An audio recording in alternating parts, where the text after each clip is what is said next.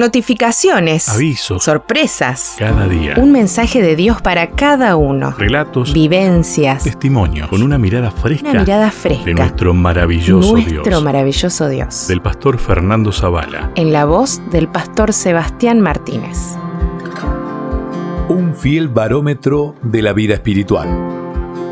Acuérdate del sábado para santificarlo. Seis días trabajarás y harás toda tu obra, pero el séptimo día es de reposo para Jehová tu Dios. Éxodo 20, 8 al 10. Un fiel barómetro de la vida espiritual. Así lo llama Andersen al mandamiento de observar el sábado como día de reposo. ¿Por qué lo llama de esta manera?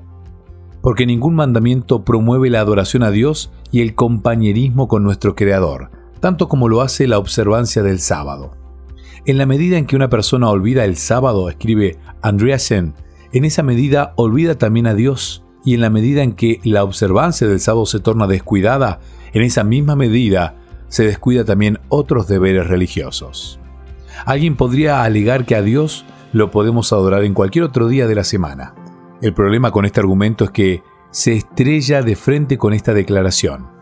Acuérdate del sábado para santificarlo. Seis días trabajarás y harás toda tu obra, pero el séptimo día es de reposo para Jehová tu Dios. Lo que nuestro texto de hoy nos está diciendo es que el sábado es un día especial porque así lo dijo Dios. No hay en la naturaleza nada que convierta al sábado en un día diferente de los otros días. ¿Por qué entonces es un día tan especial? Porque después de crear en seis días los cielos y la tierra, el Creador no solo reposó en el séptimo día, sino además lo bendijo y lo santificó. Sobre ningún otro día de la semana pronuncia Dios su bendición. De ningún otro día dice Él que es señal de santificación. Nos recuerda además que por ser el Creador, Él es el único digno de nuestra adoración. Para que esta verdad jamás se borrara de la mente de los hombres, leemos en el conflicto de los siglos, página 491. Dios instituyó el sábado en el Edén, y mientras el ser Él, nuestro Creador, siga siendo motivo para que lo adoremos, el sábado seguirá siendo su señal y monumento.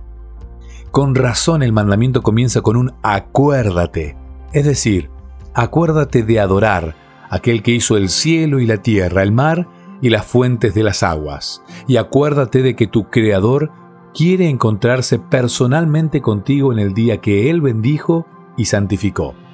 ¿Lo dejarás esperando?